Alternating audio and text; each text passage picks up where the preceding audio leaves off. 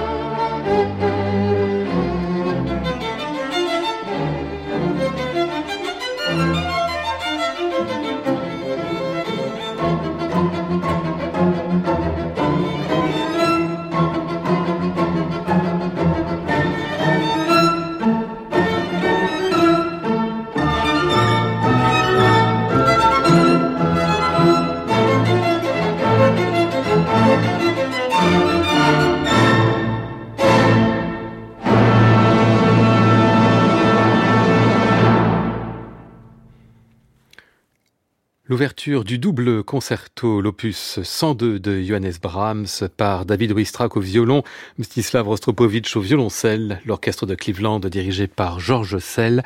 C'était pour le label EMI en 1969, un disque de légende à retrouver et podcaster sur le site de France Musique et sur l'application Radio France.